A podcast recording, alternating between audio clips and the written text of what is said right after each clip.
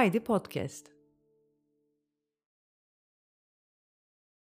Paraşüt Öykü Yazan Günsu Özkarar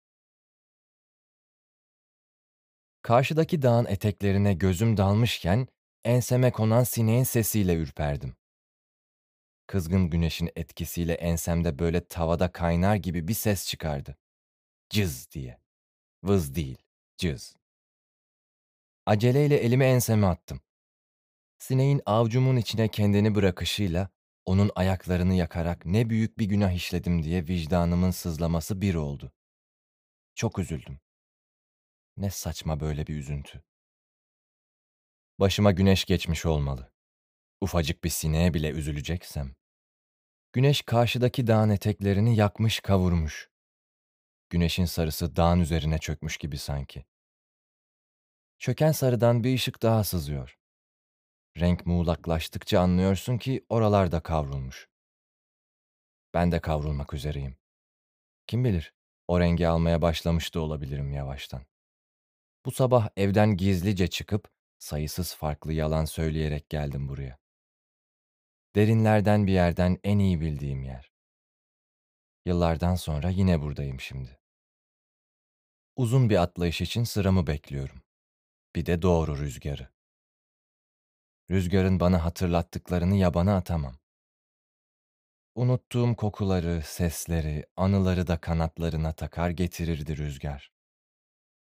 Kucağına atlamak rüzgarın. O enfes his. Dalmış gitmişken hocanın sesiyle irkildim. Erkut burnun kanıyor lan oğlum.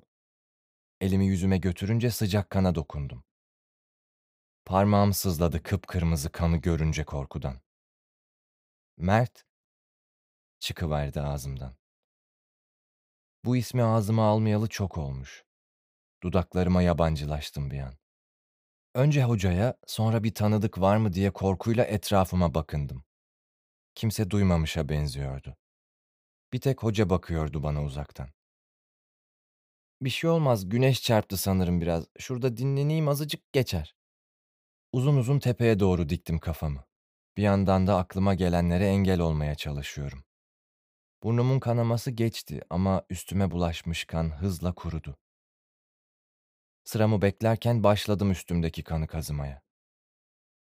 Tırnaklarımın arasına kaçan kan bana aniden kardeşim Mert'in ellerini hatırlattı.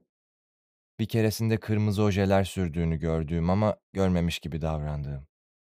O ojelerdir benim Mert'le sohbetimdeki kelimeleri azaltan. Bana kadınsı gelen hareketleri aile içinde bir türlü konuşulmuyordu. Bir keresinde annemle konuştuğumda "Nereden çıkarıyorsun böyle şeyleri?" demişti. Tüm bunlar kafamı kurcalarken Mert'i bir yere bırakmak, okuldakilere abisi olarak görünmek istemiyordum. Gölgeye geç istersen, dedi hoca. Mert aklıma gelince kendi içimdeki gölgeye öyle bir kaçmıştım ki diğer tüm gölgeler küçük kalmıştı. Mert naif biriydi. Sözü geçmeyen hiçbir şeyi talep etme huyu yoktu. O korkunç kazanın olduğu gün ben paraşüt yapmak için yola çıkmıştım. Annemle babamın tüm ısrarlarına rağmen Mert'i okul gezisine bırakmamıştım. Mert, saçlarını sabırla uzatmış adamsın abi. Bir bana sabrın yok, demişti. Bunu ilk kez yapıyordu. Şaşırarak yüzüne baktım. O da gözlerini bana dikmişti. Ayrık dişleriyle mahcup bir gülümseme takınmış, ardından dişlerini gıcırdatmıştı. Korkuyor mu, kızmış mı anlamamıştım. Bırakamam Mert. Çok önceden ayarladık bugünün paraşüt buluşmasını. Ne tehlikeli şey şu paraşüt. Hayatınız pahasına yapıyorsunuz demişti. Cevap vermemiştim ama içimi bir ölüm korkusu kaplamıştı o gün. Hem bunu duyunca hem de Mert'in bu ani isyanıyla tanışınca. Gözlerinde belli belirsiz bir buğulanma vardı. Duyduğum ölüm korkusu meğer o kötü kazaya işaretmiş. Akşam paraşütten döndüğümde Mert'i kaybettiğimizi öğrendim. Okul gezisine gitmek için bindiği o otobüs devriliyor. Cinsel kimliğinden gizliden gizliye şüphe duyduğum kardeşimin benim ihmalim yüzünden ölmüş olma ihtimali o kadar taşınamaz bir yüktü ki. Burnum o gecede kanamıştı uzun süre. Ertesi sabahta saçlarımı sıfıra vurdurdum. Cenazede şöyle demişler arkamdan. Üzüntüden saçlarını sıfıra vurmuş.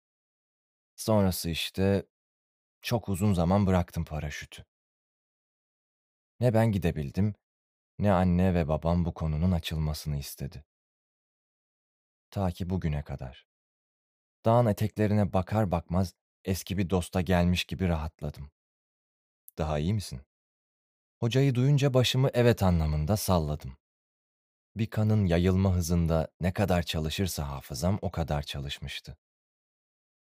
Anılar ne kadar yavaş kaydolursa kaydolsun, bir kutudan çıkıp hatırlanmaları sadece birkaç saniye sürebiliyor böyle. Dokuz yıl öncesine gidebiliyor insan. Mert öleli tam dokuz yıl olmuş. Zaman nasıl da vurdum duymaz. İçimde bir yerlerde ölümünden hala kendimi sorumlu tutuyorum. Dokuz yıldır başka hiçbir Mert'le tanışmadım. Bu ismi duyduğum her yerden hızla uzaklaşıyorum. Hoca, iyi sen atlayışa doğru geçelim dediğinde hazırlıksız yakalandım ve kalbim hızlı hızlı attı. Tüm bu anıların arasında kaybolmuşum. Silkelendim. Bu atlayışı iple çekiyordum. Şimdi rüzgar beni çağırıyordu. Tanıdık bir kokuya, uğultuya teslim olmaya ihtiyacım vardı. Koşarak tepeden uçuruma doğru süzüldüğümde bir kez daha yıllardır bu anı beklediğimi fark ettim. Karşıdaki dağın eteklerinden bir ses duydum. Dağın eteğinin tam göğsünden fırlamıştı o ses. Kendimi tutamayıp ben de bağırdım. Ne enfes bir dağ!